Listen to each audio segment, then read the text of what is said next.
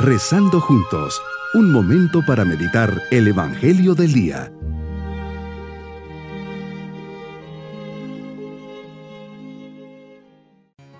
Les saludo en este día domingo de la quinta semana del tiempo ordinario.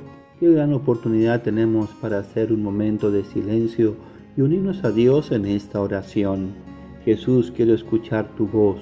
Cuántas veces mi corazón está preocupado por muchas cosas, cuántas veces voy corriendo de un lado a otro y en el fondo te busco a ti.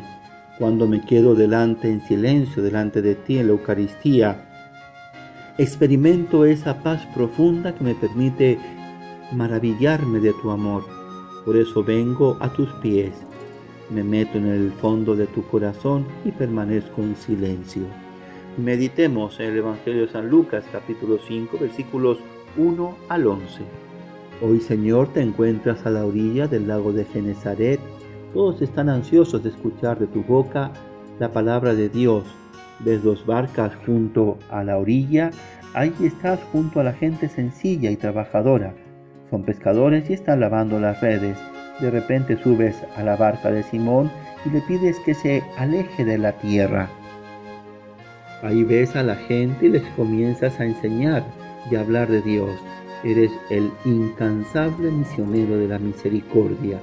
Quieres llevar palabras de aliento, de esperanza a toda esa multitud y les llevas palabras de vida eterna.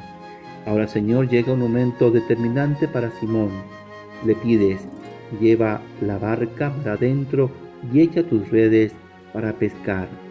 Simón, al escuchar estas palabras, entra en un conflicto interior, pero ¿para qué llevar la barca hacia adentro?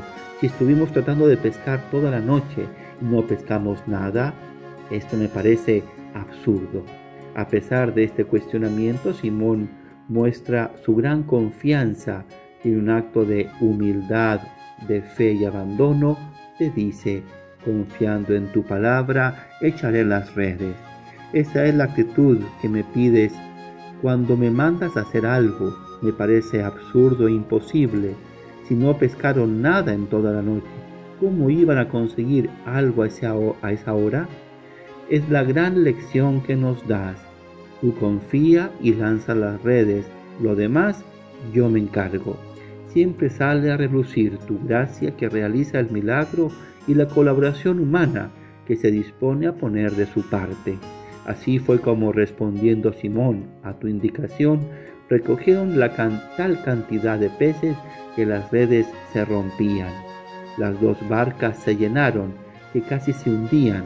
Así eres de espléndido y quieres dejar bien claro que quien obedece, confía, pone de su parte y hace su esfuerzo, pues tanto Simón como sus compañeros ya estaban cansados desganados de haber trabajado toda la noche y no haber pescado nada, nos hablas de ese último esfuerzo que siempre tenemos que hacer al realizar las cosas.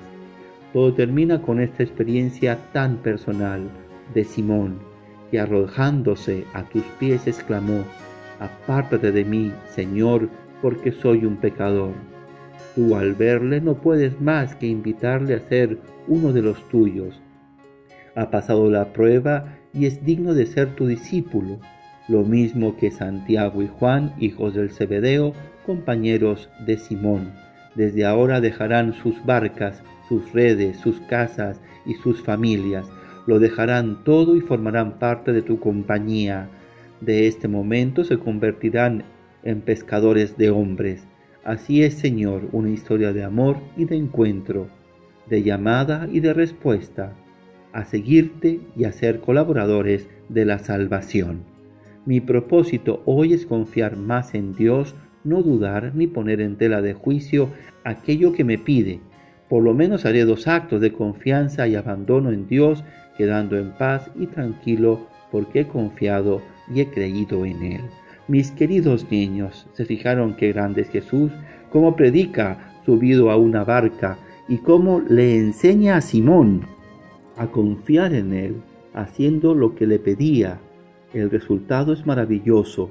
Dos barcas llenas de pescados y la alegría de todos. Confíen siempre en Jesús, Él nunca les fallará. Él hace el milagro nosotros somos sus colaboradores.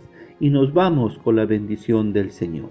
Y la bendición de Dios Todopoderoso, Padre, Hijo y Espíritu Santo, descienda sobre todos nosotros. Bonito día.